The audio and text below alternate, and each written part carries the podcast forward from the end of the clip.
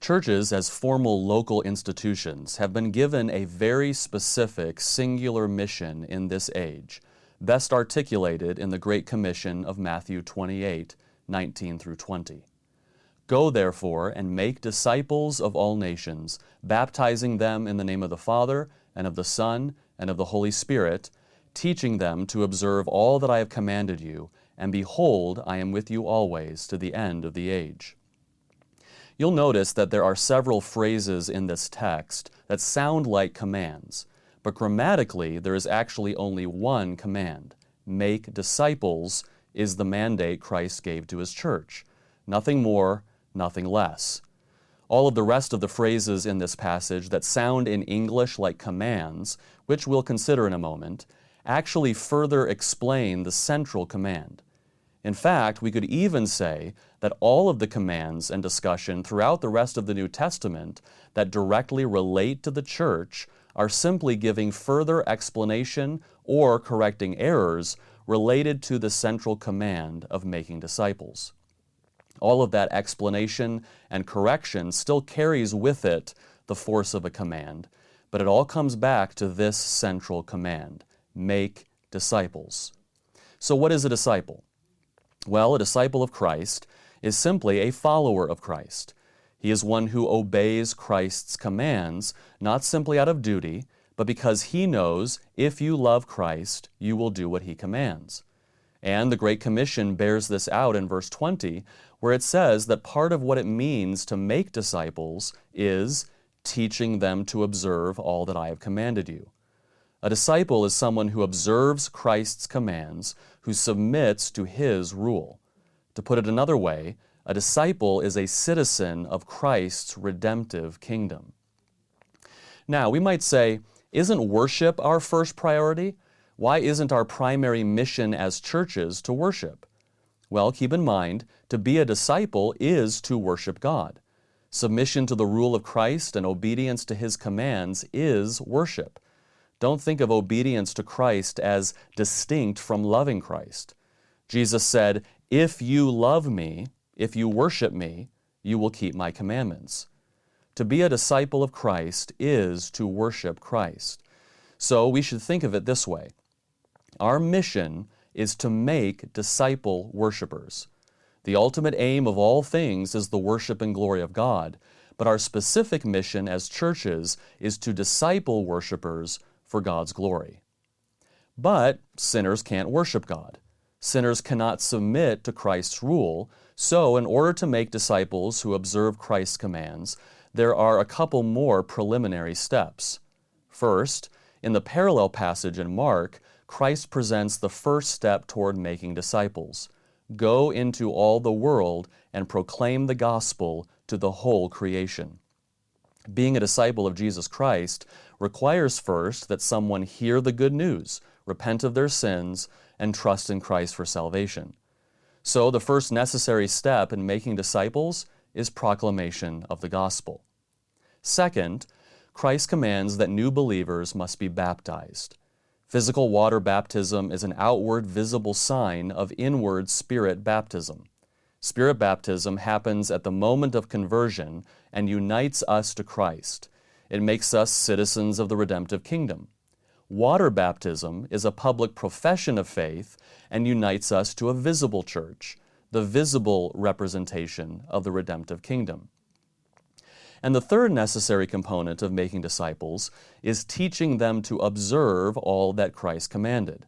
This is the clear teaching and preaching of Scripture. Again, all of Scripture, but especially the apostolic teaching recorded in the New Testament. Notice that with regard to churches, our mission is exclusively redemptive in nature make disciples. Our mission involves gathering more citizens of the redemptive kingdom through evangelism, baptism, and teaching. The church's mission is entirely spiritual in nature. It does not involve temporal earthly matters that belong to the common kingdom. The only mandate given to churches that involves physical matters is, to quote Romans 12:13, contributing to the needs of the saints. But even then, only when the common institution of the family breaks down. Never is the church given the responsibility of meeting the physical needs of society at large. This is the responsibility of institutions in the common kingdoms of this world. Neither is the church given any commands regarding political involvement. We are to pray for kings and all who are in high positions, but churches should not, in any official capacity, hold political rallies, endorse candidates, or advocate for specific policy positions.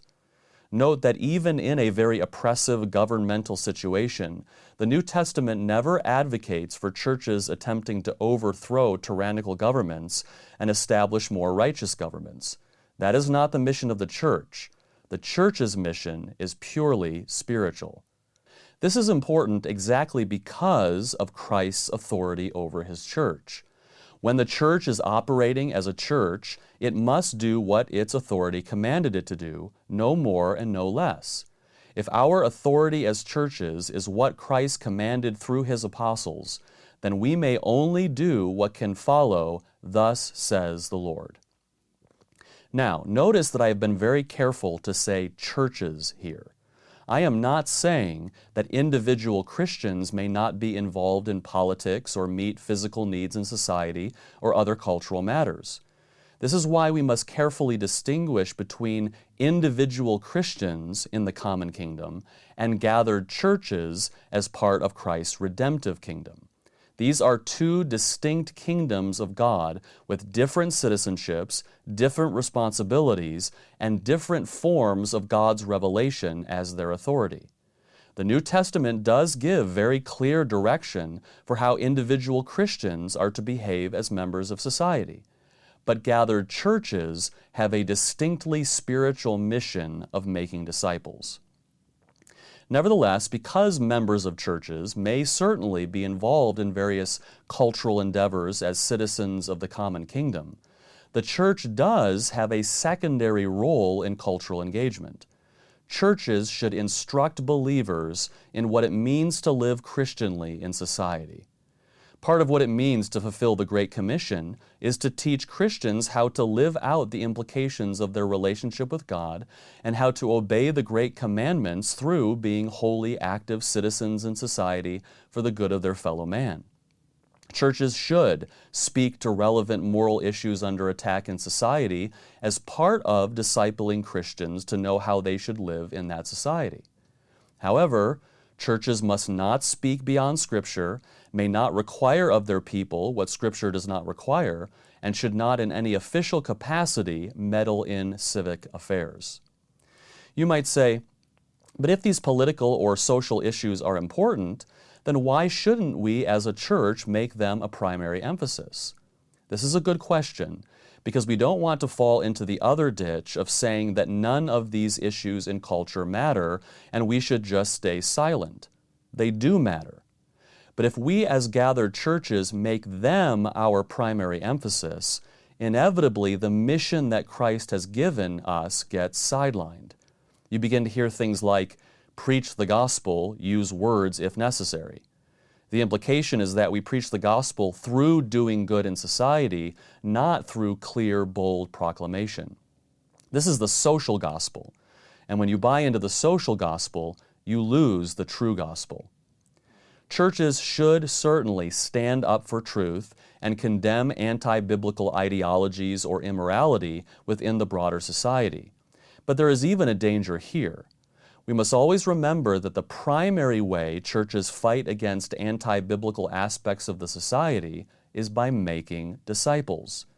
If we think that the primary way to battle unbiblical conduct is through political schemes, or if fighting against immorality itself becomes our mission, then we actually lose the gospel and we actually lose the mission Christ has given us. This runs contrary to how many evangelicals think. Very prominent leaders within evangelicalism teach that churches should be actively engaged in social, cultural, and political affairs, seeking to do kingdom work through cultural transformation. Hopefully, you recognize the problem with this. This thinking blurs the distinction between the common kingdom and the redemptive kingdom, and it goes beyond what the New Testament clearly commands as the church's mission. Nowhere does the New Testament command churches to transform or redeem culture, engage in political activism, or solve physical problems. The church's responsibility is to make disciples. And the reverse is true as well. Institutions of the common kingdom ought not meddle in the affairs of the church.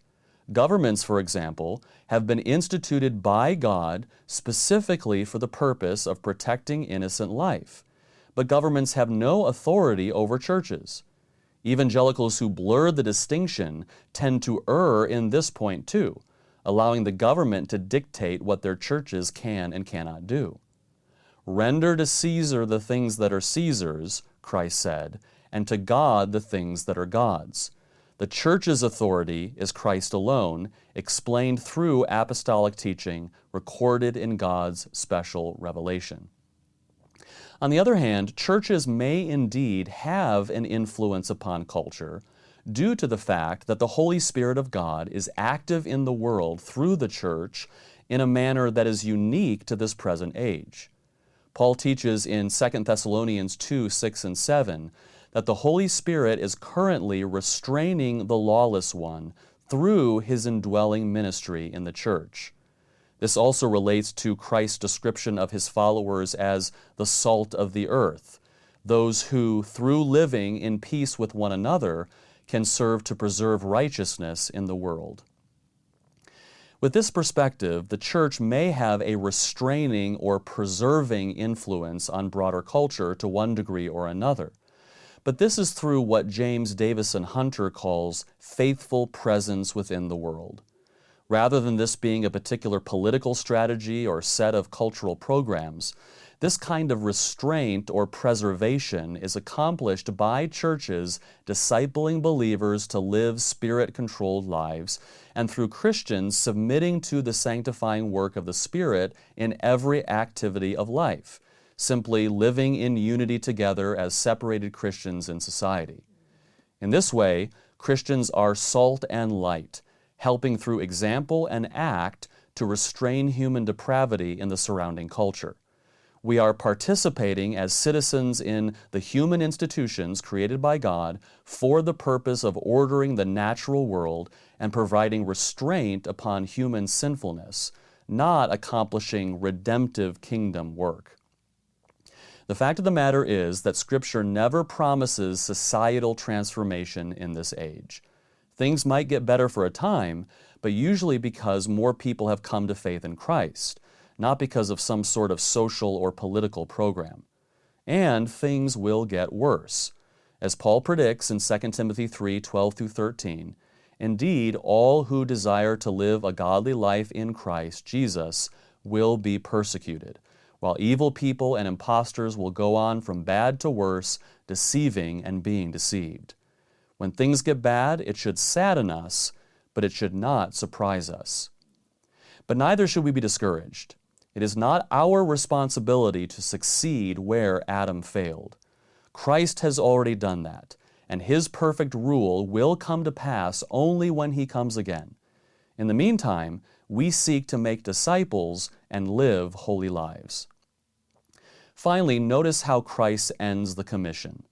And behold, I am with you always to the end of the age. Christ is the church's authority. It is His church, but that also means He won't leave us. It's His mission, and so He will see that it comes to pass. We are responsible to make disciples, but Christ will build His church and he will do so until the end of the age, when he comes again in glory to unite the two kingdoms into one perfect eternal kingdom. Then there will be no distinction. The common and the redemptive will be united in subjection under the perfect King. And we will live in obedience to him and worship him perfectly for all eternity.